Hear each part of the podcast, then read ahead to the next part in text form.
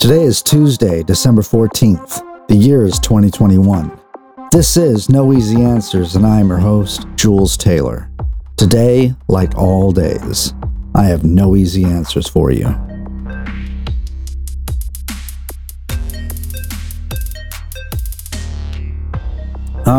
Well, thank you so much for tuning in from wherever in the world you happen to be listening. My name is Jules Taylor. This is No Easy Answers, and I am delighted to have you with us for today's episode. Today on the show, I have Labor Kyle here to talk about historiography. And historiography is like the study of the methods that historians use in order to develop history as an academic discipline. And, you know, by extension, it's kind of any body of historical work that's done on a particular subject. And this show, in its description, I mean, we cover politics and philosophy. And so there is quite a bit of history that must be acknowledged during the conversations we publish. And so I just thought it would be a good idea to examine how history is made. Because if you're listening to this podcast, chances are you are a revisionist. Now, I don't normally start out podcasts by calling my listeners revisionists. I mean, uh, but I think in our society today, we are all revisionists. I mean, I think the people that listen to this show probably have a characterization of history that's closer to something like a Howard Zinn's A People's History of the United States versus what we can recall from our courses we took in high school or college and I guess what I mean is that there's like a meta narrative to history that we can argue about, right? We don't necessarily have to have a consensus about what a narrative of history is in society. But, you know, depending on which lens we choose to see that narrative through, I mean, it, historiography is basically just there to inform our lenses and inform us as we go about characterizing these narratives of history, right? I mean, this is all a pretty abstract conversation. And so I'm really happy to have Kyle here to talk to me about this stuff. Before we get started, I want to thank Kyle for sitting down and talking with me about historiography. And before we jump into the interview proper, I just want to tell you that Kyle has some really great video essays out on his YouTube channel. And Kyle hosts a podcast called All Gamers Are Bastards. Uh, we'll leave links in the show notes for y'all to check that out. And in some other exciting news, Kyle and the Lit Crit guy will be hosting a new show on the Zero Books YouTube channel called Profane Illuminations. And I think listeners of this show will really appreciate the premise of that new show, uh, which is to examine the material underpinnings of our world through close discussion and examination of philosophy, history, and culture. So do keep an eye out for all of that. And just one more thing I do want to say thank you, thank you to all of you who have been kind enough to leave us uh, a five star review on Apple Podcasts. You know, every now and then we get an influx of trolls that sometimes leave us a one star review. And so I do appreciate all of y'all offsetting those one star reviews by leaving five star reviews and uh, some kind words about the show. So, um, thank you for your support as always. Thank you for uh, recommending the show to your friends and family members. And thank you for being a listener of No Easy Answers. Let's get to our interview with Labor Kyle about historiography.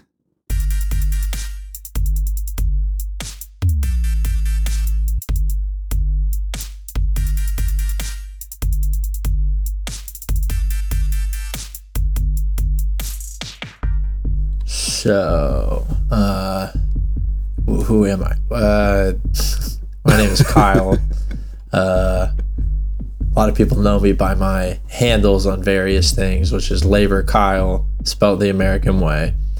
Uh, I'm an academic historian and a uh, a writer and uh, someone who spends a lot of time making uh, video essays online, particularly as of late, but I've written in other places or like the uh, the Bias magazine for the Institute of Christian Socialism or Protean magazine or the Activist History Reviews of a few places that have uh, mistakenly published my work.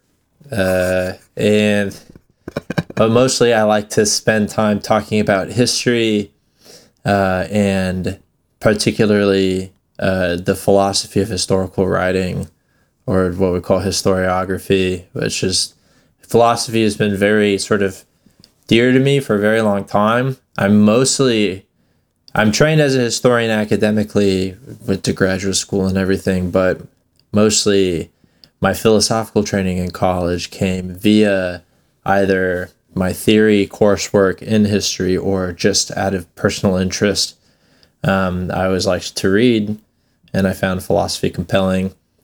And I encountered a lot of it through theology because I grew up very religious. And so, uh, thought and systems of thought, including theology, were always sort of an outlet, that and music, an outlet and release in sort of the evangelical church, which is not not my thing and not great overall. But I use that as a way to sort of find myself into this sort of my little corner of nerdery, which is history. History, it's always been when I was in high school, they people started uh, asking you what you wanted to do as a job. And no one in my family really goes to college. My sister ended up getting a degree, and I got a cousin who's an engineer, an electrical, uh, not an, uh, he's not an electronic engineer. He's some kind of, I'm sorry, Alan. He's, uh, I think he's in some kind of, I think he works in the automotive.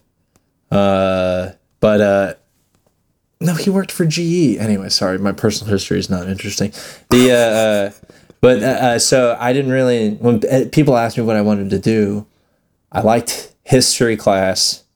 I said so I could teach that, and then I went and did thought I was going to do eight hundred million different other things or whatever, and I basically now I'm in my thirties and I sit around and talk about history, uh, mostly, and uh, is yeah it's just it's become very important to me, and as I I, I always excelled on the more theoretical side of things, and I've always just kind of been an abstract thinker, and I gravitate toward sort of writing that way, and as a result, was pushed by a very someone who's very important to me, my undergraduate advisor at the University of South Florida, a brilliant classical historian named Jonathan Scott Perry, um, by his books.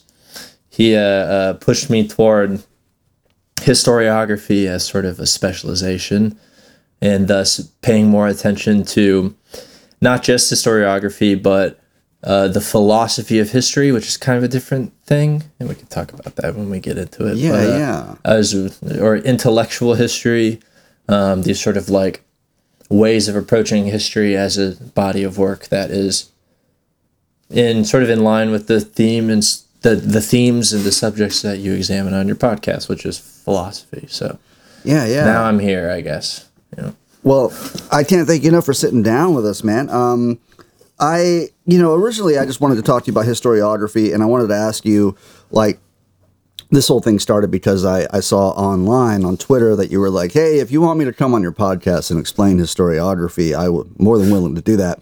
And uh, so I jumped at the chance. I sent you a message. It was really late um, when I sent you that message, but I was like, yeah, I would love for Kyle to come on this show and uh, and explain historiography. But I, as just a premise to this entire situation, like, uh, can you tell us like what compelled you to even put that out there online? Like, why was there some misunderstanding, or did you see uh, something that concerned you, or what's the story with that? There's a um, an op-ed in the Washington Post uh, by an American historian whose name isn't important enough to remember Sure. at an Ivy League institution, I believe, linking Immanuel Kant to the proliferation of critical race theory in K through 12 classrooms, right. which right. is honestly the dumbest fucking thing I had ever seen in my entire life. It made me so mad because there is a like I think an earned reputation among usually within the academy no one gives a shit about this thing except for historians but there's a fr- uh, one of the more frustrating parts of my encounter with academic history is how sort of outside or beyond or in this really kind of weird way the historian's relationship with theory exists. It's this like a lot of historians see themselves either as like they they work with such sort of short histories as we call them or micro histories that they feel as though that specificity is a pure substitution for an examination of the theoretical mm, motions of history as a form of the a part of the humanities, its relationship to other disciplines. They, they, not it's not to say that those people don't take that stuff seriously. I think they do, but I think they've stopped think they think they have earned an the right to stop thinking about it. And I'm unfortunately here to remind them that no, you haven't, uh, because historiography or the philosophy of historical writing is at the very center of everything that we do. Um, history as a concept that most people see as prefiguring our consciousness and experience. And by that I mean this history as this exterior object that inters- intersects with human experience, but in this form of recognition, more like between two subjects. Like they treat it as like a this, this exterior person or exterior object on which subjects can, you know, take and give meaning, this sort of a thing. But it's so much more complicated than that. In that history is an active existing process in human consciousness that does exist outside of that consciousness, but not but only as an extension of human thought.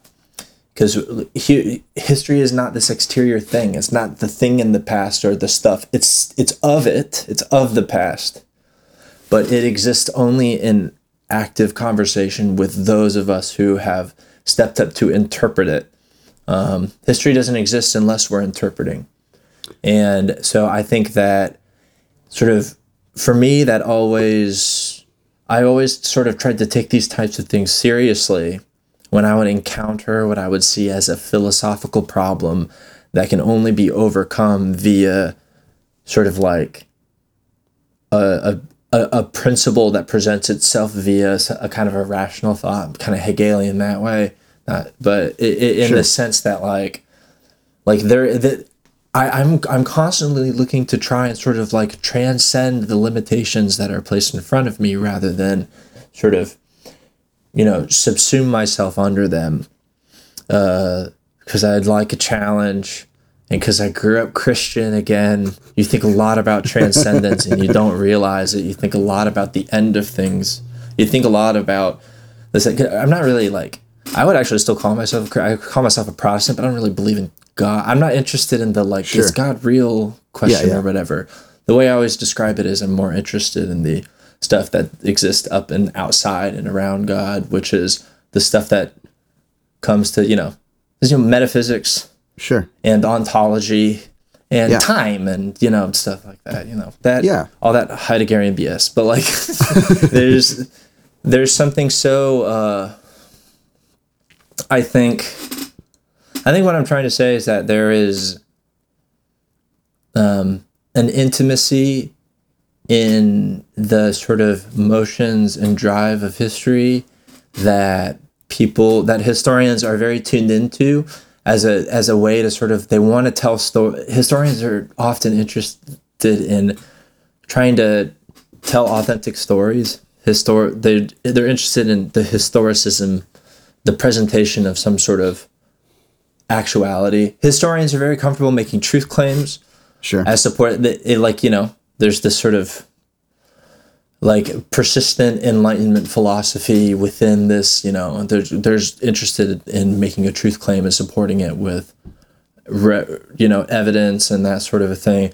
But there's also so much more to it than proving individual it, in my opinion this is where it starts to get really into my opinion uh, there, there's so much more than just the sort of affirmation of sort of particular particular historical questions that is present in history as a mode of study and is present in the philosophy of history. So hit like history itself as this concept that exists within human thought and then the historiography how we write present and argue for a particular way of seeing or interpreting history um, it's so much more complicated than the stuff it really like academic history ac- academia in general you know and it's it's a big tons of structural problems. I'm not. I try not to be too hard on the liberals and history departments, who a lot just really wanted to. Some who suck and who I hate, but most who just want to do a good job and who like their jobs and who like a lot of who could be better teachers. Many who are very talented teachers and who care for students and their well-being. Um, but there we're limited in this sense of you know affirming these absolute particularities of history which is that stuff is important but it's the result of a certain disciplining of the discipline that people like me have always just whew, i just came I, I, you, you got to come in and mess that up a little bit every once in a while. I think good historians and people like like historians people who exist sort of like either on the periphery or in conversation with history and philosophy are able to present those critiques in the best way. And that's the kind of historian that i the kind of historian i want to be is someone who affirms history but seeks to present it in such a way that the affirmation is the result of transcending the or, or pushing beyond the boundaries that people have placed for what history can be. And that's like you know i, I want to do that. You know you know you get it. I mean, That yeah, thing, I mean, a that, that really resonates with me in, by way of like, I think, uh, at least in my own studies, um, like I'm always really jealous of uh, folks who actually got to, to go and study shit in college. You know, I went to like a recording school for like nine months, and all the stuff that I know is like outside of that is just a product of like reading, you know, and um, yeah. so, um, but I think my own studies intensified, and I think I really uh, felt like I had gained something entirely worthwhile from my troubles of independent study. When I started to think of history less of this external third party, separate and apart from sort of entity that you examine, that you take something from, and, and instead started to link up with like the human agency of being a part of history and being able to affect history and knowing like kind of like that Faulkner quote how the past isn't past it's not even past or something um, about how history is here with us in these moments and and, there's so much about contemporary society that can be deciphered and explained by way of like uh, just studying the history of social institutions or uh, just you know understanding that like you know even, even something like if you're like reading like um, in defense of looting or or the end of policing you know like these books kind of take a genealogical sort of method of describing how current uh, social institutions like police or the military or whatever grew historically out of uh, elements that are still kind of right here with us anyway you know um, so so yeah, I totally get what you're saying. Um, on the one hand, about how like history is not separate and apart, and that we are actually agents that are capable of like changing history, or or that or that things are simply contingent in these moments in a very kind of post-structuralist sort of way.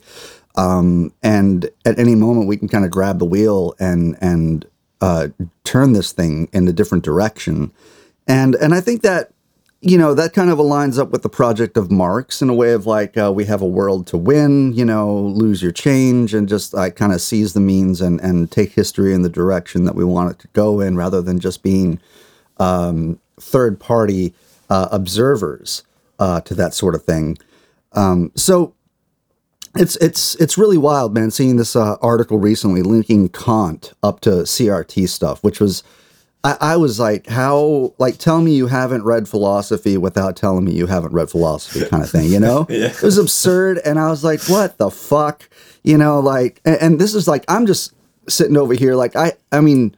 I'm not even going to say like, hey, have you read Kant? Because like the Critique of Pure Reason is a tome that's like impenetrable, and I'm, I I study a lot of shit around Kant, second like like second party text and stuff like that. Like, um, just as I, I'd like to know what his project is, I'd like to know more about it, but never in my wildest imagination would I just like link this up with CRT. I mean, it's like I don't know how that conclusion was drawn. Um, you, when you think it's lit, when you haven't read the book and you think Kant is literally critiquing reason, which is not, it's not, that's not what Yeah. the critique of pure reason is about. right.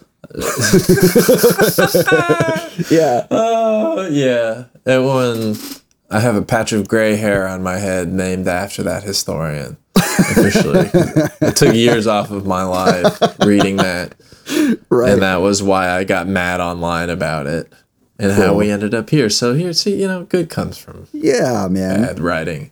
So, um, so I, I, I, the research I did for this conversation, um, was kind of, I mean, you know, I, I remember I, I actually went back and listened to one of my favorite episodes of Pearls of the Round Table. Uh, and they had a really great episode when they had um, Brett from Rev Left on there, and they were talking about uh, the concept of silences. And I thought maybe this would be a good way to kind of enter into this conversation about historiography. Um, but the concept of silences is that, like, you know, silences enter via the moment of fact creation, which is the creation of of, of sources, and then there's silences it, during the moments of fact assembly, which is like the making of archives, and then uh, there's silences at the moment of fact retrieval, which is the the making of narratives, and then there's uh, silences within the moment of retrospective significance, meaning like that that's like the making of history in its final instance. So I, I thought that maybe like I mean I didn't actually look up the definition for historiography, but I figured like if we're talking about the philosophy of how one records history, uh, you know, I started to get a little feeling a little like I was lost in some postmodern soup here because uh, you know if we um, if I'm going to ask you questions about historiography, then we're going to focus on the way that history is recorded, um, which means that we're not actually going to study the events of history directly, but rather the sort of changing interpretations of those events in the works of individual historians. Um, so this postmodern soup, I felt like, was you know kind of doubting of meta narratives, the breaking apart of a consensus, uh, a consensus of like historical narratives so I I had you know I mean I, I didn't know how to like enter this conversation other than just asking a really overly broad question, which is just like, how are we to interpret history? I think it's a fa- I think it's actually a fair question because it it gets to the core of what historiography is. There's uh it's history itself as a discipline is defined often by what we call turns uh, in subject matter and methodology and in sort of the social f- the social form and function of the history seminar historians and a the sort of the stuff outside of the academy the social and public functions of history uh, public history and historical memory being two things that i think uh, jump out at me in particular. Now i have plenty of problems with the turn sort of theory, uh, how we describe sort of history as a discipline, this sort of linear sense, but it is very useful for understanding historiography as a concept um, and what it means to sort of approach the philosophy of historical writing on its own, and, and rather than, as you said, um, sort of in motion, if you will, like asking historiographic questions. Because you absolutely can ask historiographic questions and pose answers in the midst of sort of doing what we think the historian does and the historian does do which is you know interpreting sources often about a particular time place people etc um, these very sort of like collections of human beings at some point in the past and how do they interact with their built-in natural world any level of specificity all the way up to sort of the big sort of broad questions of history.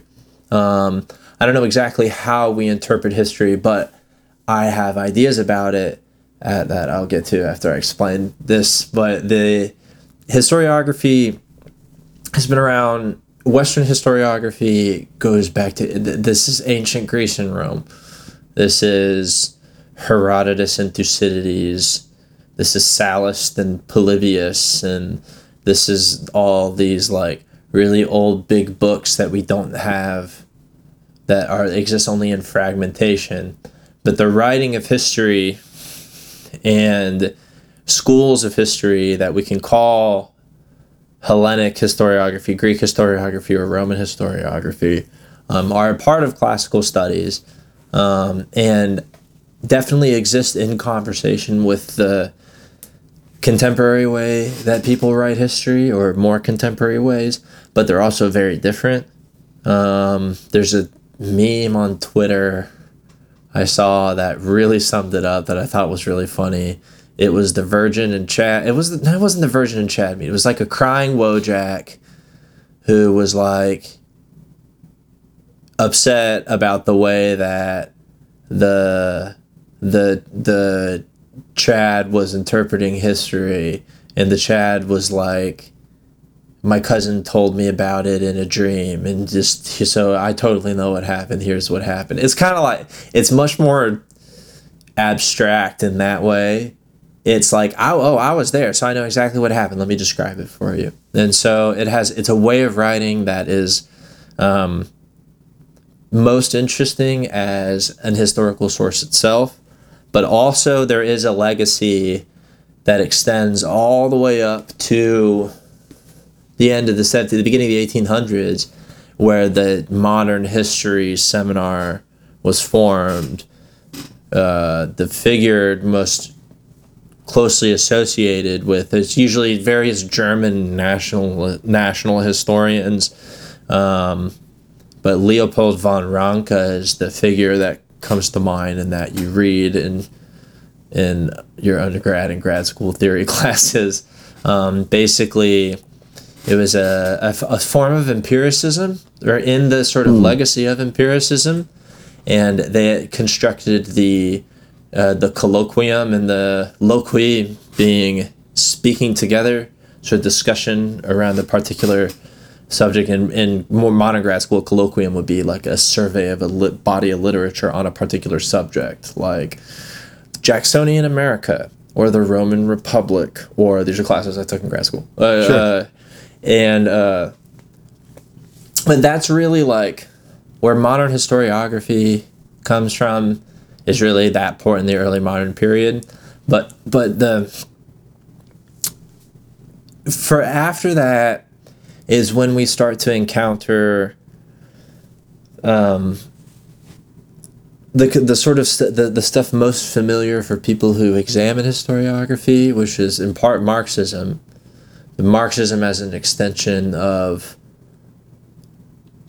Hegelian thought with regard to history exists on this boundary between the philosophy of historical writing and the philosophy of history, which is impo- an important distinction that I can you know get into. But that really we the way that we interpret and write history took the has taken a series of alterations, changes, um, and as they say, turns. Which again, not quite, but over the over the years. So you have structural turns, you have the cultural turn of the 1970s and 80s that was influenced very much by a linguistic turn. Um, and this is all changes mostly in methodology in the way that the emphasis that people would place on particular historical experiences. It also is a, there is an alteration in the what types of conclusions people are looking for um, in their scale. So there's uh, the French Annales school that placed an emphasis on what they called the longue durée, which is the the it's a grand history in terms of its scale and it places a big emphasis on structural elements. And it was sort of like created and its roots are in the same and similar to what Marxist historiography or historical materialism would emerge from, uh, which is these this idea around sort of not not just a, a a, an emphasis on the way of writing history that takes into account for Marxism uh, the um, functions of the mode of production as a determining factor in the sort of events and belligerence in those events. Or uh, but, but basically that there's there are sort of there, there are ways that individual people or rational actors are connected to and you could say subjected to the motions the larger motions of you know nation state alongside of environment and economy and that sort of a thing. So uh, there was for a long time it seemed to be something of a goal from the german national historians through uh, historical materialists and marxists even into the, the the different flavor of Marxists with E.P. Thompson and Antonio Gramsci and the mm-hmm. the Gramscian turn in the English speaking world in the 1960s.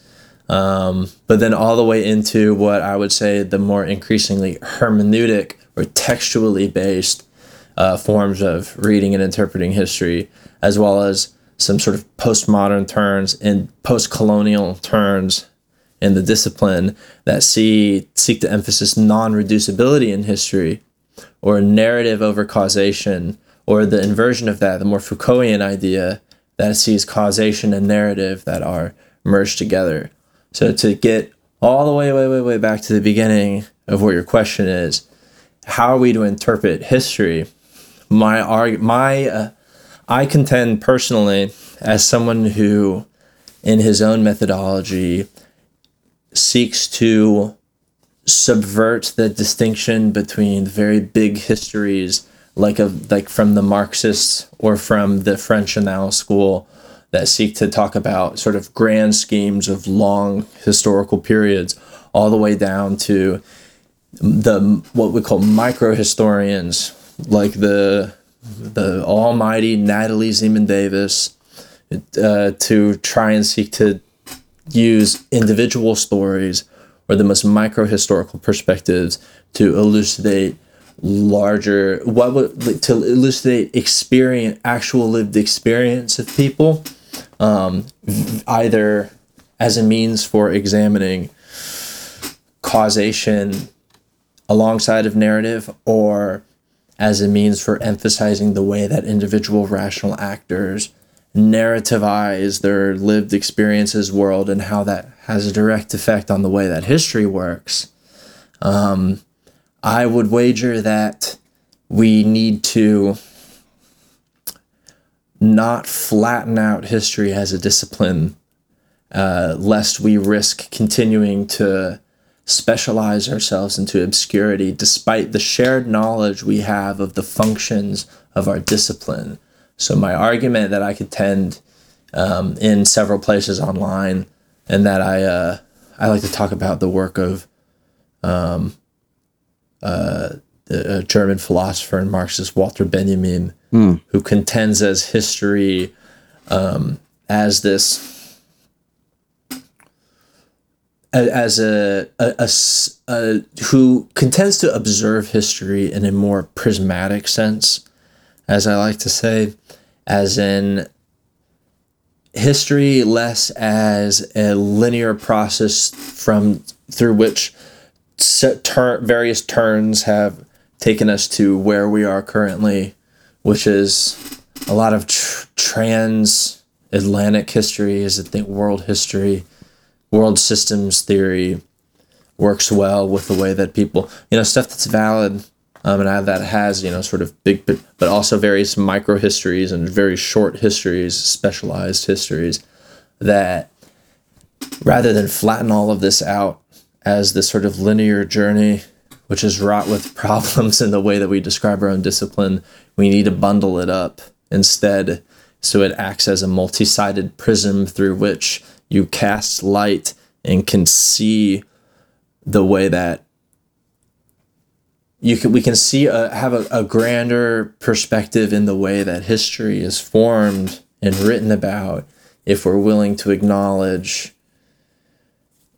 that or to pursue a way of seeing the world that can that can possibly link the individual experiences of rational actors to grander, larger potentials, uh, and that history is not something that purely exists in past, but um, comes crashing into the present via a and the willingness and expression of agency that human beings come up with every once in a while on our better days when we decide what we want the future to look like the pr- future and past in a, a conversation with each other and it manifests itself in our present via our individual agency. And so that all that's my take. And lord knows a shit ton of people would disagree with that. But i am compelled by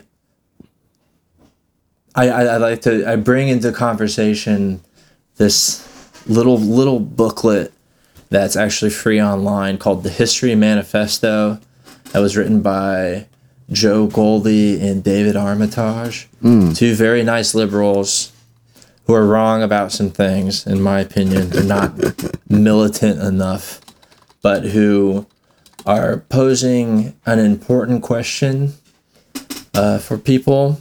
Like, are, especially historians, are we not are we not sick of resigning ourselves to trying to make our historical questions fit on the head of a pin? And are we going to bring the longue durée back, basically, and try and assert ourselves um, via sort of the what they see as historically contingent circumstances that we are in, like the climate change being an example. They talk about inequality, and they paraphrase Marx in the first sentence, and then yeah, my t- I'm probably going to write about it at some point. That's cool, take is that man. It's just Yeah, I mean, a few things come up for me when in just listening to your to your response to that really broad question. However fair it was, it's a huge question. So thanks for for fielding that. You know, um, is this question of progress? Like, uh, you know, I, I think uh, liberalism and, and and modernity would have us believe that we are always progressing towards a more perfect future, a more perfect society. Uh, kind of like in a Fukuyama sense, and like, okay, this is like the end of ideology. We're now in a process of perfecting this, you know, and um, so there, there's there's a lot about, I guess maybe in the way that history is is taught. I would think that leads us to believe that this narrative of history is just you know, it, it's just progressing until a better and better state until a sort of I don't know what the end point would be, like some sort of utopian thing, you know. Um, And I, I I have recently in studying and, and reading some of like Foucault, uh, it's come to my attention that like you know human progress is not linear. It's not. I mean, history is not linear um, and and there's no guarantee that like the tomorrow that's built today is not going to be worse than it was yesterday. You know, like there's no guarantee that um, the improvements we make today are going to result in a better world tomorrow. Um, and uh, and so I so I wonder about like this narrative of progress. Um, I felt like in some of the research for this show, I felt like we could blame the the prevalence of this theory of progress on like uh, on David Hume, and I wonder if that's like accurate, or I, I wonder if you could maybe pinpoint or or point to where exactly this notion of like infallible progress uh, emerged from. So I think that's a very I think it's very political um in that it in particularly in its contemporary manifestations. You mentioned Fukuyama particularly 1990s mm-hmm. Fukuyama I think is indebted to a sense of liberal politics that is you know, doing a lot of the driving in this sort of expression of the sort of the the the ep- epitomizing human progress in the sort of like expressions of rational individuals, most of whom would yet with all of this, yet with e- econ- just use economic inequality in any particular context to illustrate that you know it's just you know it's a, just kind of pops that balloon a little bit. Mm-hmm. Um, the popular understanding of that, I think, is in part just in general an an illiteracy when it comes to the sort of larger historical questions. I don't, you know, not to sound pretentious or anything. I don't think that's anybody's fault. I don't think we talk about history in the right way. Uh, Hume, but for Hume, now I haven't read the histories of England. Sure. It's been a long time since I've read David Hume, but um, he was doing this sort of like I mentioned Leopold von Ranke earlier. He was doing this sort of like Ranke, Rankean thing before the seminar was invented, in that he was concerned with the stuff of history, the philosophy of history, as a as a concept, um, as well as the more analytic sense of uh, as a, as a, as a closer to the, history as a form and mode of analysis. Um, so he's because he's doing kind of like a constitutional history or a national history to give shape to longer events and the furtherance of like the Enlightenment spirit, I guess, because he was he was an empiricist and a philosophical skeptic, so he would be skeptical.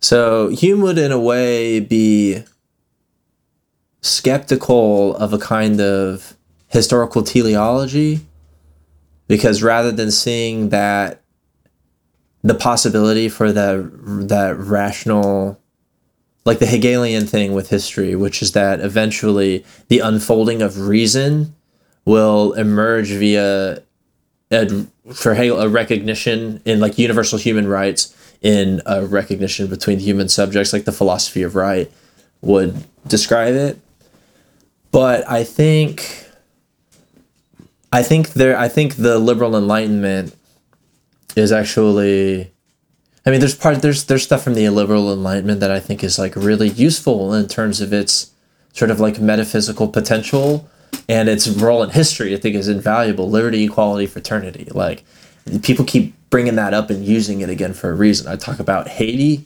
a lot and that's speaking the ideas of sort of being able to exert agency by reappropriating the uh, philosophy from the French Enlightenment via cultural signifiers, as well as just like ethics and all of this really interesting stuff of both history and philosophy.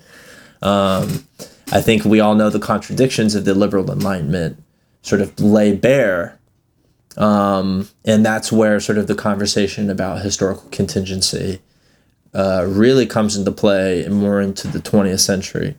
Um, so we have this idea that, you know, the unfolding of uh, of a, a total history via the sort of the teleology of rationality that uh, eventually we'll just sort of figure that out via this these the the the the sort of conversation between these various forces or conversely, um, this sort of like the true stuff of history is going to emerge from my experience, um, and thus being able to illustrate experience in its most histo- in a, in an historical sense of it, I guess. Um, I think. I think I think one necessitates the former, that is, necessitates this kind of sort of like, I don't know, I describe it often as like a faith act. This idea that like we're act- I'm acting on a pursuit to a higher truth despite my own doubts. Mm. Affirm that's why it's why I talk a lot about affirmations of absences. It's really important for I think I think it's important evidence for that idea. That's why I talk about solidarity as a formative concept in people and why I think labor history is important is not just from my own experiences, but because you have this ability to a, a, form of recognition that takes into account my own absences and subjectivity that I think we have to deal with considering that we just like don't truly always know ourselves. But i know i lack the change within myself to make things better and i need to rely on other people. And it I, and, and having seen it in, fir- in person in labor it changes people's lives as well. So i'm forced to grapple with this like do am, am i trying to just illustrate historical experience in the best way that i can am I trying to like illustrate absolute contingency um, uh, for uh, an illustration of the way that individual people make change despite those contingencies? Am I trying to do something bigger than that? It's it's easier for historians to say, I'm going to go study mercantile culture in the 17th century in this particular place. There's a good set archive for it, and then I'm gonna go. I'm gonna write two books, get tenure, and go teach American history. Like I get it. I don't know. I have the answer to all of these questions, um, but what I think is that ultimately, our main problem is that we don't ask them enough. Hmm. I think. I don't know. Well, you know, I, it wasn't until I got into like uh, radical politics that I discovered labor history. Like this shit is not taught in any sort of uh, school that I ever attended. And and you bring up a good point in, in mentioning that because I think uh, you know labor history. Maybe the big takeaway when you start engaging with that is that it that it is an expression of human agency, and so it's at like a fundamental contradiction with the bourgeois history, great men of history thing. It's like um, it kind of flips that on its head. That that that you know it says no, it's not just like one great person that affected history here. It's that many people of the working class came together to express the need for better working conditions or intolerable conditions. And through solidarity, they came together and changed that part of history. And and you know, of course, like you know, you have the liberal like multicolored meme that says like liberals brought you the weekend and liberals brought you the 40 hour work week and that sort of stuff. When of course it was it was all just fucking unions, you know. Um, so it's interesting that you that you mentioned the labor history thing, and I'd love to have another uh, conversation with you at some point, specifically um, just over labor history, um, because I find that you know, it's crazy when you're like, hey, man, Battle of Blair Mountain. they're like, Battle of what? And I'm like, yeah, they fucking used planes to bomb people. And they're like, no, they didn't. It sounds like it's like a B list Hollywood movie that would never happen. And, and it's right there in history, you know? And so this goes back to like the concepts of, you know, and speaking about historiography with you, this goes back to the concept of silences, of like what is omitted from the historical record or what is intentionally not mentioned at times or or what is left out of historical education that um, that would otherwise contradict the sort of bourgeois narrative of the way history progresses. And um, so I and part of the reason why I brought up David Hume and that shit is because like you know uh, basically like David Hume at some point in his life concluded um, that England had achieved, quote, uh, the most entire system of liberty that was ever known amongst mankind. And of course, he was writing during the 18th century in which England was the primary driver of the Atlantic, of the, of the Atlantic slave trade. So, um, you know, in hindsight, I mean, that, that leads me to question about like, in terms of historiography, like how much of history and the record of history is affected by the personal attitudes of historians or societies uh, at the time of the recording of the of historical record. Yeah, all of it. I mean, all of it, and it's it's we've grown in our ability to very it's there's a very simple answer. We have grown in our ability to contend with this central problem of history, hmm. and it is a necess- it is necessary to do a lot of things.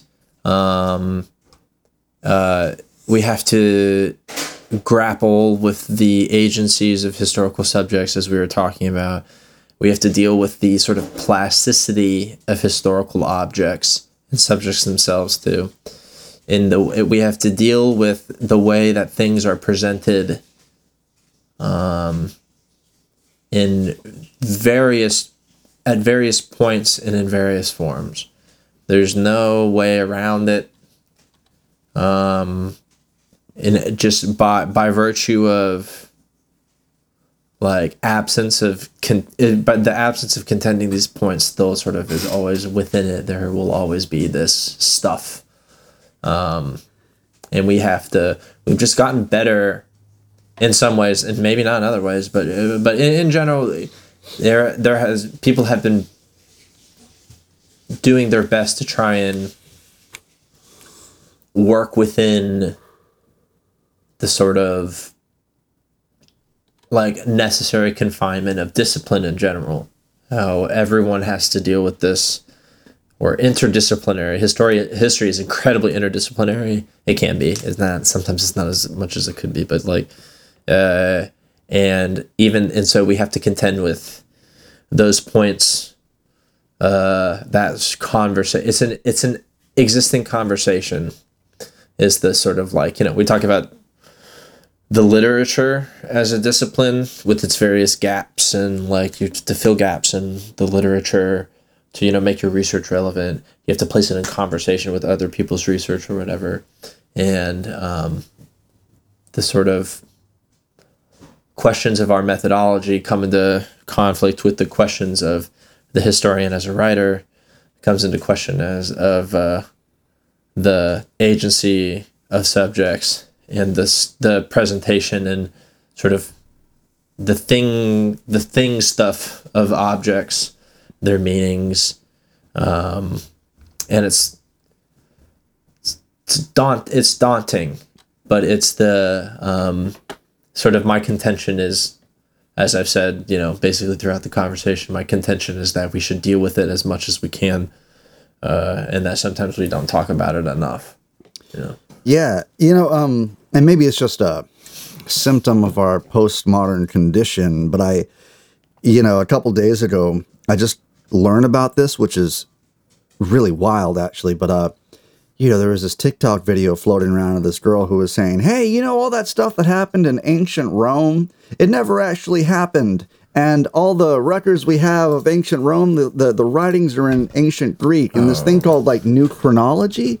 Like I, I just I I had I was not initiated to that at all, and um and I just thought, well, shit, dude, like we're we're breaking apart meta narratives to the point where we're just inventing alternative versions of history, contradicting scholars and and and and historical records and and artifacts and uh, so I think there's so much disagreement uh, as far as uh, having a consensus of history, and the person that comes to mind here um, is someone like a like fucking Dinesh D'Souza, um, who like promulgates these wrong ideas about history that that conflates like it's one thing if you if you take the position of horseshoe theory, but it's another to sort of promulgate that in such a bad faith, misinformed way as to uh, sort of motivate bad actors in society uh, to believe wrong things in service of uh, an abhorrent ideology.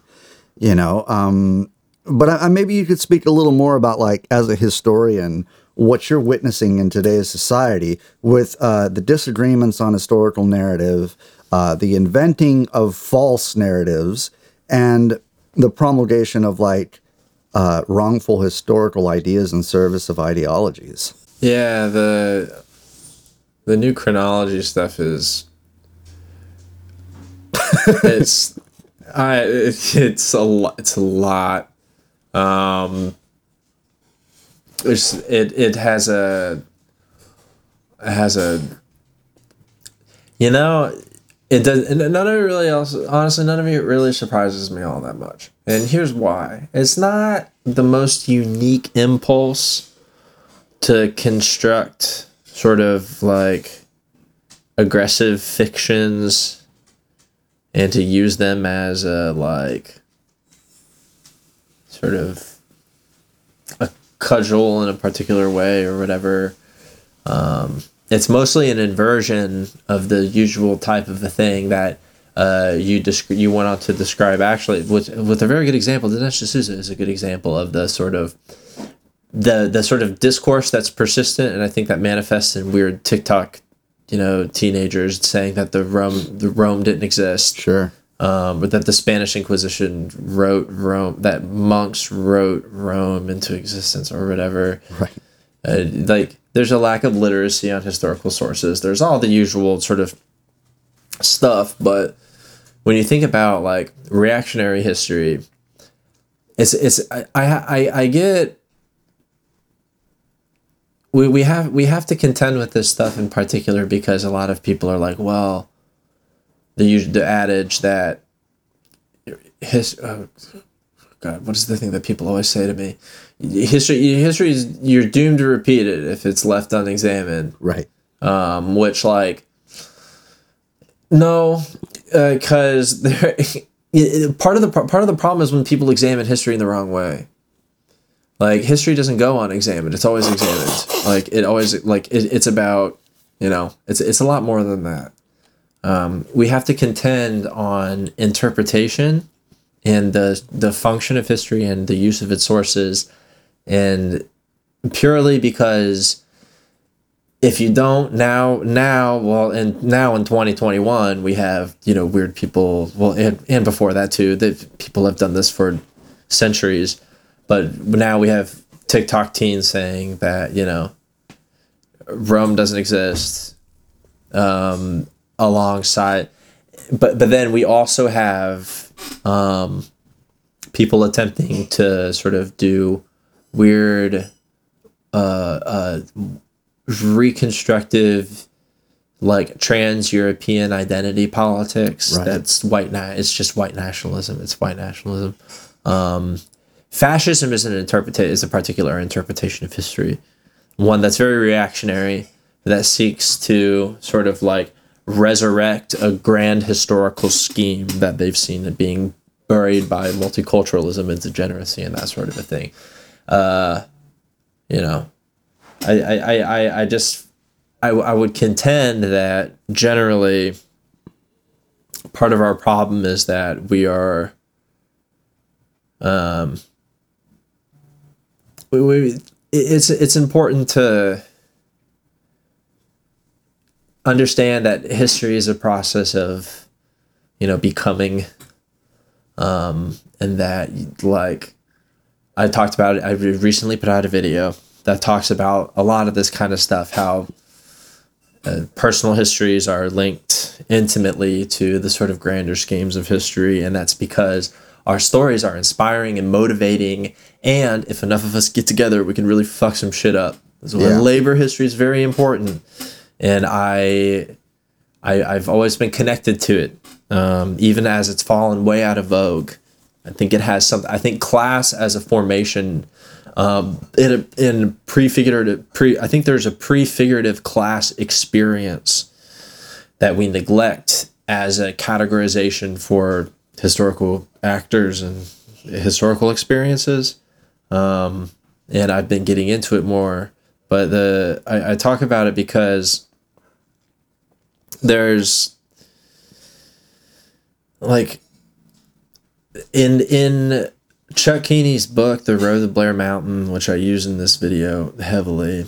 I think that book's really remarkable, not just because it's really well written and readable, so I can recommend it to all kinds of people and they can get a little slice of what labor history and civil advocacy and all this stuff that I think need I think a new labor history would be intimately connected to public history and civil advocacy. It's the argument that I kind of make in the book, uh, in the video, uh, but also because it illustrates that memory it has social function and that when a group of people get together and decide we need to memorialize this battlefield because the battle of blair mountain is part of one of the most important pieces of labor history in this country and in this part of the world.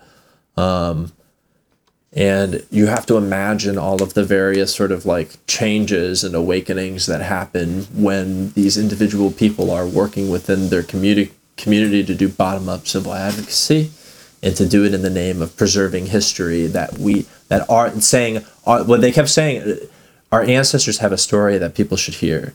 This is so they're expressing their agency by saying our history matters and we need to advocate to be the ones who tell it preserve this battlefield. They took on big coal in the process. It's like you were talking about earlier, uh, and like uh, it's something I think about quite a bit. I was talking about with a buddy of this earlier today, actually. The, the how mining often is like the same people fighting each other over generations and generations. It's the same. It's the same companies, Right. Or it's a legacy company that's like it might as well be the same. It's the same thing with a different name, and then, then it's a it's a grandsons and great grandsons and all this stuff who keep taking up the same fight by virtue of who by virtue of their prefigurative experiences as hmm. workers.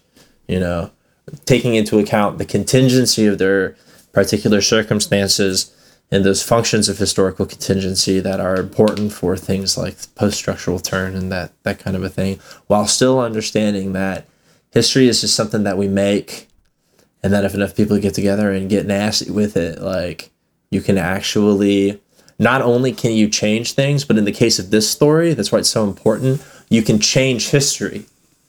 There, there Chuck talked about how people people even in that area weren't talking about the Battle of Blair Mountain, and then all of a sudden now it's they went in, they dug the history up, and they brought it back in via assertion in the commons, a public space, and so they're like, okay, we're changing history by representing it and telling it in the way that we think that it should be told at all in this case. So it, it's incredibly powerful the idea that like history can be used to make change in the world um, and that it can be done now and that we can all be thinking of it this way. But it's just intimidating in terms of there's barriers to entry. There are the sort of doubts that plague a discipline that is you know getting cut out of the academy. And as a result um, we lack sophistication in the way that we discuss these things. And so I think it takes it takes I think we just need to honestly we should get more political. People should get more political. They should see Right. themselves as they should just be more political. Historians should be more political. I love some of my favorite like people who have gotten into the labor movement have gotten in through academia because there's, you know, big movements of graduate students in in adjunct and contingent faculty some wall to wall unions that are organizing on college campuses. Um, and it's reasserting itself. That was something that happened that was big in the 70s and the 80s with faculty, and then in the 90s, um, maybe not the 70s, maybe just the 80s, and then the 90s with graduate students and stuff. The first sort of unions uh, that formed on university campuses formed in that time, and it was via this, this sort of like students of the 60s coming up and becoming they all went to grad school and they got involved in the campus movement and so they went on campus as as faculty and as teachers. And that's where the teacher the, that's that's where the, the biggest unions in the united states teachers union mm-hmm. sort of really became the force that it is. And i would argue that it's not a precise one for one thing but i would say we're in similar condition to where class consciousness is on the rise, support for labor is on the rise, academic precarity is on the rise. Mm-hmm. All these nice little things going up at the same time. And so, I don't know. I don't know where I was going with that. Well, I, you know, a, question comes up for me here, and I didn't know if I was going to really talk about this or ask it, uh, ask this question, but um, uh, you know, it, it, since you're a historian, we're talking about class and kind of prefigurative roles within that. It seems like there's a space to ask this question, but I, you know, I've been reading a book by Todd May lately, um, and longtime listeners will know that I. I had Todd May on the show episode 16 or so after I read like half a dozen of his books. I, I, I love the guy's work but he has a, a book that he wrote on Michel Foucault. And, um, you know, like I, I consider myself a communist, so coming to like Todd May explaining a lot of anarchist uh, stuff, there's a little like there's some there's some tension there. Um, But I um, but I, I I think I came to a conclusion recently that as a Marxist, it is easy for me to dispense with certain philosophers. Like, I'm reading a lot of Nietzsche and a lot of newer interpretations of Nietzsche that uh, that kind of see him in a in a proto-fascist sort of light. And um, so, as a Marxist, I'm like, okay, fuck Nietzsche. I can put him aside. That's fine. Um, as a philosopher, I mean, I'm not that I consider myself a philosopher, but someone who engages with philosophy, it's much more difficult to like put down Nietzsche, considering everyone post Nietzsche as answering to Nietzsche in some way or another. Um, Yeah. And so uh, this question has to do more with like Foucault because you know, I, I most of the Marxist or scholarly professors that that teach philosophy or um, are heavily committed to Marxism, I tend to ask them, like, are the projects of Foucault and Marx ultimately reconcilable? And I get some people who are like, oh yeah, they're totally reconcilable. You know, like Todd May says, go read Rancière. Uh, Gabriel Rockhill was like, no, man, they're not compatible at all. Um, and he had a sort of scorched earth uh, sort of uh, opinion on all that. Um, but I say all that to ask you this question. Uh, in that one thing I gathered that that Todd May says about Foucault uh, in his book about uh, the philosophy of Foucault is that he says Foucault takes history more seriously than Marx. And that was like that kind of resonated with me. And not, not, maybe resonate is not the right word, but it's been poking around at the back of my head lately. Um, because I do think that there is something a little. Um, if Marx is going to sort of subsume all of history into class warfare, um, I understand that, and there's a reason why um, why sort of uh, antagonists or or people that you engage with, sort of debate with, would um, if you are heavily committed to Marxists, it would follow that you are on some level a class reductionist. Um, so I, I I get that formative argument, um, but I wonder if you have any uh, thoughts on the concept of that Foucault takes history uh, more seriously than Marx, and maybe if you would like, you could speak a little bit on like as a Marxist and a historian, how it's like or easier to toss away as a Marxist some philosophy as opposed to actually engaging with philosophy. How it's like you just can't throw someone away like Nietzsche or Foucault. I uh don't worry about him, Cake. It's okay. My dog's blind, Yeah, so yeah. he talks. Oh, right. He I goes gotcha. rah, rah, rah, rah, oh. walks around. Bina, come here. Bina. He's so funny. Woof. Wolf. Um, so I think it's a really interesting question because I don't know about the reconcilability of Marx and Foucault's projects. Um, Foucault's project was they're they're different in scope and scale. They're in different time periods. A lot of the benefit that Foucault has is that Foucault read Marx and Marx didn't read Foucault. Right, right. They're separated by a lot a long period of time, but it's an important conversation. I think bringing Marx back in the conversation um, in certain academic contexts is really important. And Foucault would be the guy to start with because he's the most cited. Like he's the most cited of the 20th century in the humanities. That's that's that's your guy. Right. And so I think Marx takes history incredibly seriously, but it's it's just a matter of whether you agree with the particular vision and function of history. His particular, as we were, we were talking about the sort of differences and similarities between historiography and the philosophy of history. Right. Marx's particular philosophy of history and how that turned into its sort of the historiographic methodology of uh, um, historical materialism. Not that not that Marx, you know, wasn't inventing historical things. You know, Right, right, right. That's that's Marx, but you know, you know what I mean. Sure. It, uh, I also think, for the record, of course, that Foucault takes history very, very seriously. Foucault is widely read in history. I read him in undergrad and graduate school. In graduate school, we spent two weeks of our theory class on Foucault. Taught by a Foucaultian, now, someone who I like very much and very much respect. My old graduate director, uh, who uses him a lot. But I think what's important, I think if we're going to talk about first the sort of similarities between the two, um, for the record, I mean, I'll probably have to go right at five That's okay. sure. just so Yeah, yeah. yeah just to just so we're looking ahead we got Sure. that. but uh um if we're i think first talking about the similarities between their two projects is is is not that hard. They're both interested in like in when it comes to history more totalizing theories um now whether that totalization is an affirmation of one particular vision of history, and then that other one is total in its sort of critique in that same affirmation, and instead is about contingency as an illustration of genealogy and epistemology rather than as a, dec- a sort of a more idealistic theory of totality. It just depends on who you agree with.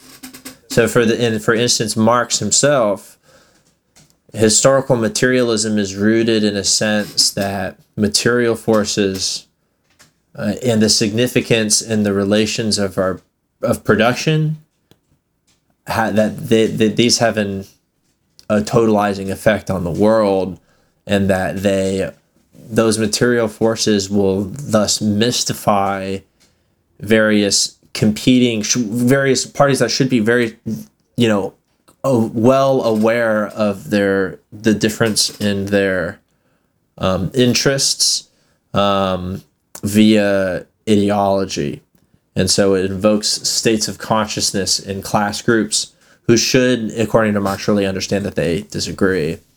And in this sort of marxist hegelian and was seeing history as a furthering toward the sort of Hegelian sense of Aufhebung, um, the that the constraints of the contingencies in the material world would transform and yield to increasing freedom. Mm-hmm. Um, history is a process, as I was saying earlier. History is a process by which spirit discovers its own self and its own concept of self.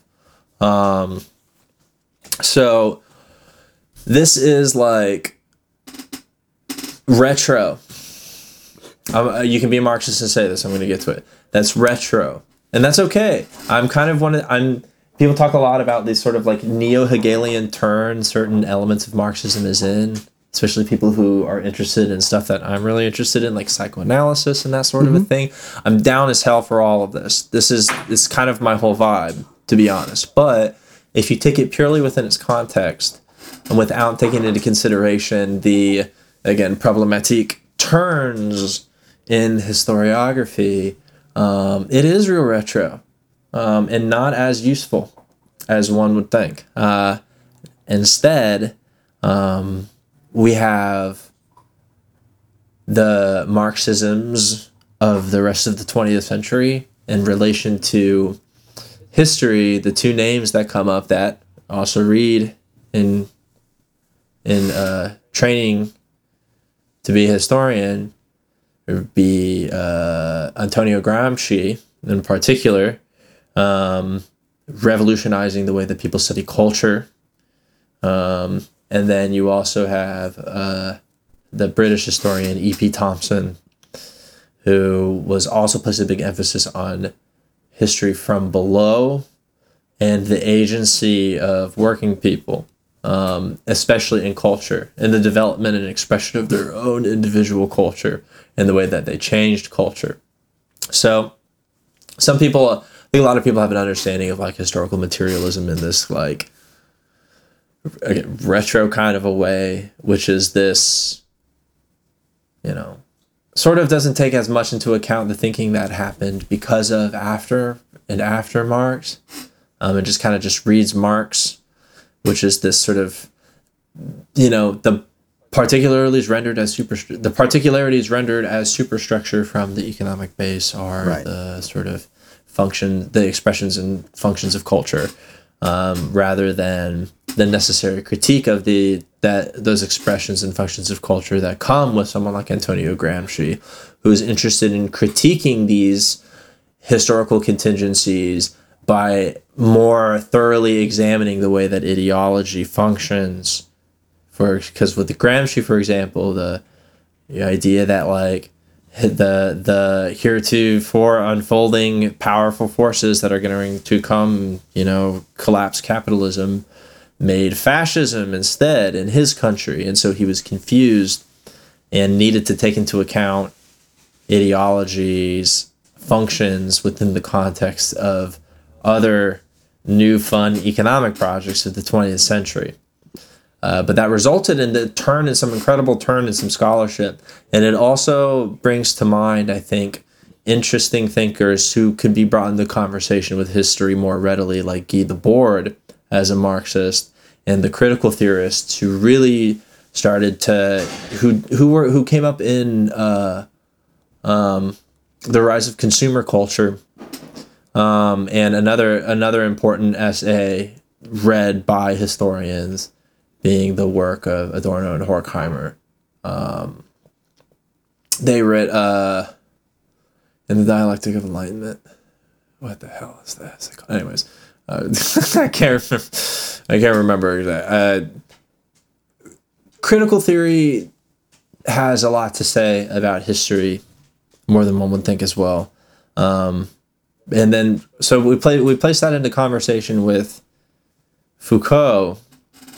Foucault, in and of itself, I think there would be people. I would probably be among them. People who would argue for more general continuity in Foucault's thought and throughout his like there's this like bifurcation between the structuralist Foucault, which he didn't like, Right. and then the post-structuralist Foucault, which I mean he also didn't really care for. Right, right, right. the dude was like, "You don't know, do not per- do not perceive me." It's Against like- visibility, you know. Yeah, yeah, exactly yeah, yeah. quotations. You can quote Foucault on that. Yeah. like, uh, but I think that's useful for examining the types of work that Foucault did, rather than maybe rather than talking about like big changes in how he examined power, which is really the sort of the the central subject of his work, as well as the, uh, epistemology, because he was really invested in the illustration of epistemologies as they were like rendered in structure Right. which is where madness and civilization Sure. comes from. You know, madness and civilization as a longue durée of sorts, uh, a changing interpretation, and in this case, a changing genealogy of epistemology that can tell us more about relative particularities in history rather than a consistent scheme of those particularities rendered as a superstructure over them. So it was historicism rendering things as they are in history, but as a critique of that portrayal itself. Right. How instead of, you know, rendering objects perfectly as they are, the idea is that they are placed in time. When objects are placed in time, they are rendered within discourse, and that these discourses take the primacy of the that way of that place and time's way of thinking. Um, it can result in a sort of like certain periodization or a certain interpretation of the function of the social world. That's a lot of what Foucault was talking about in the order of things. Um, and so there's this like, I think there are tensions in Foucault and Marx's way of understanding history, especially. But I think what I think where the continuities are and where thus the conversation is is the at, the- at the very least an attempt to render history in some totalizing way.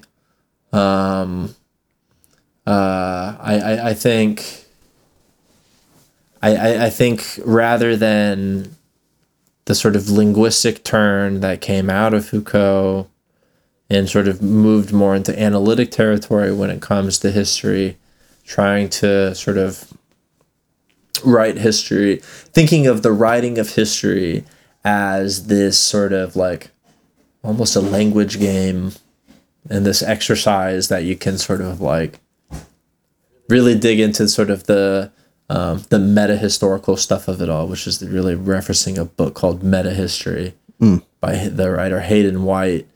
Um, and that's where this this is the real that's the that's where things really get like is Foucault cared a lot about historical contingency and I think those are important questions to ask and was interested in rendering those as sort of experience there's there's phenomenology woven into sort of like the early work of Foucault Right. but then you know his focus on sort of rendering power as this structural entity, but that then in turn individual agents sort of re-manifest, interpret, and reinforced via those systems has a lot in common with the idea that despite the assertions of a structure of a larger structure or a recognition of those the sort of magnificence of those assertions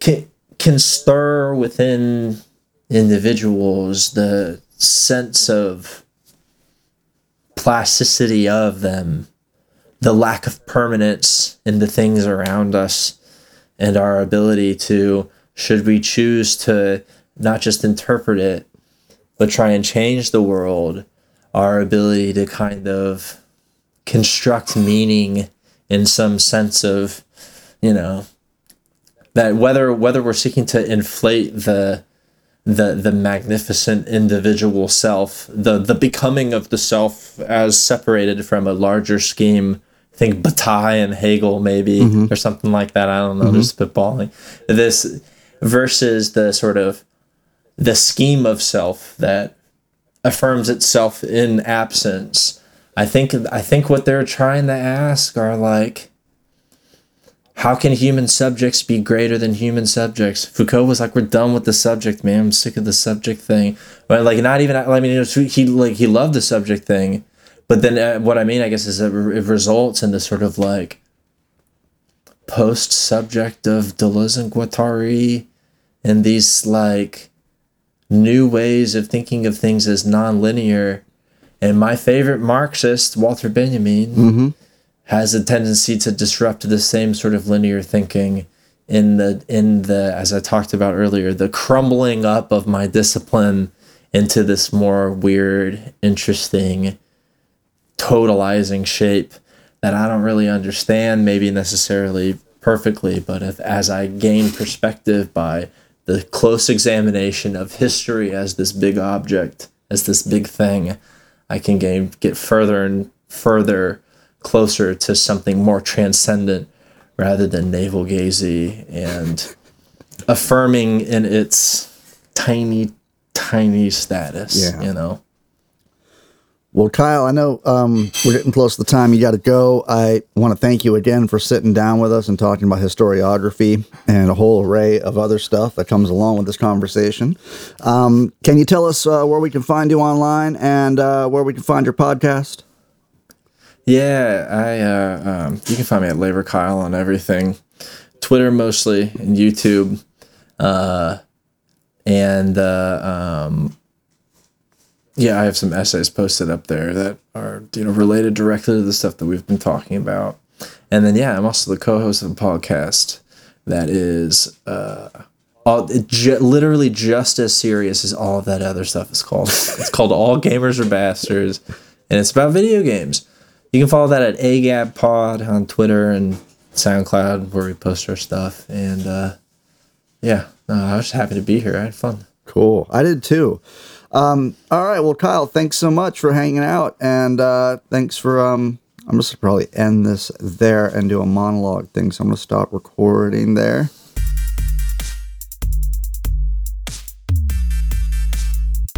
All right. Well, thanks so much for listening to this episode of No Easy Answers. As always, thank you for your support. Thanks for the reviews. Thanks for the kind words. And, uh, you know, just as a heads up, man, we got a couple more things uh, planned uh, for this month. Uh, we have an interview forthcoming with Daniel Tutt from the podcast Jouissance Vampires. And we also have an interview with Cooper Caraway, the president of uh, South Dakota Labor Federation, um, or the Labor Federation of South Dakota. Um, anyway, so yeah, like cool stuff coming up, and uh, we will be releasing the video of those aspects on our Patreon. If you are not a subscriber, please consider donating to the pod. In return, you get some cool bonus content, and uh, you get some video interviews, and you also get some of these episodes uh, ahead of time from when they're released on the public feed. All right, so I hope wherever you are, hope you're safe, hope you're warm, hope you're happy, and I hope you are finding out of life any sort of meaning that you are looking for. Uh, you know, I've started to think more existentially lately, and I feel like. Uh, you know, every, all of meaning derives from the social sphere. And so I hope that your social sphere is full of confidants and comrades and loved ones uh, that um, make your life meaningful and fulfilled. And uh, I'm rambling, so I'm going to let you go. Um, as always, take care, all my guys, gals, and non binary pals. See ya.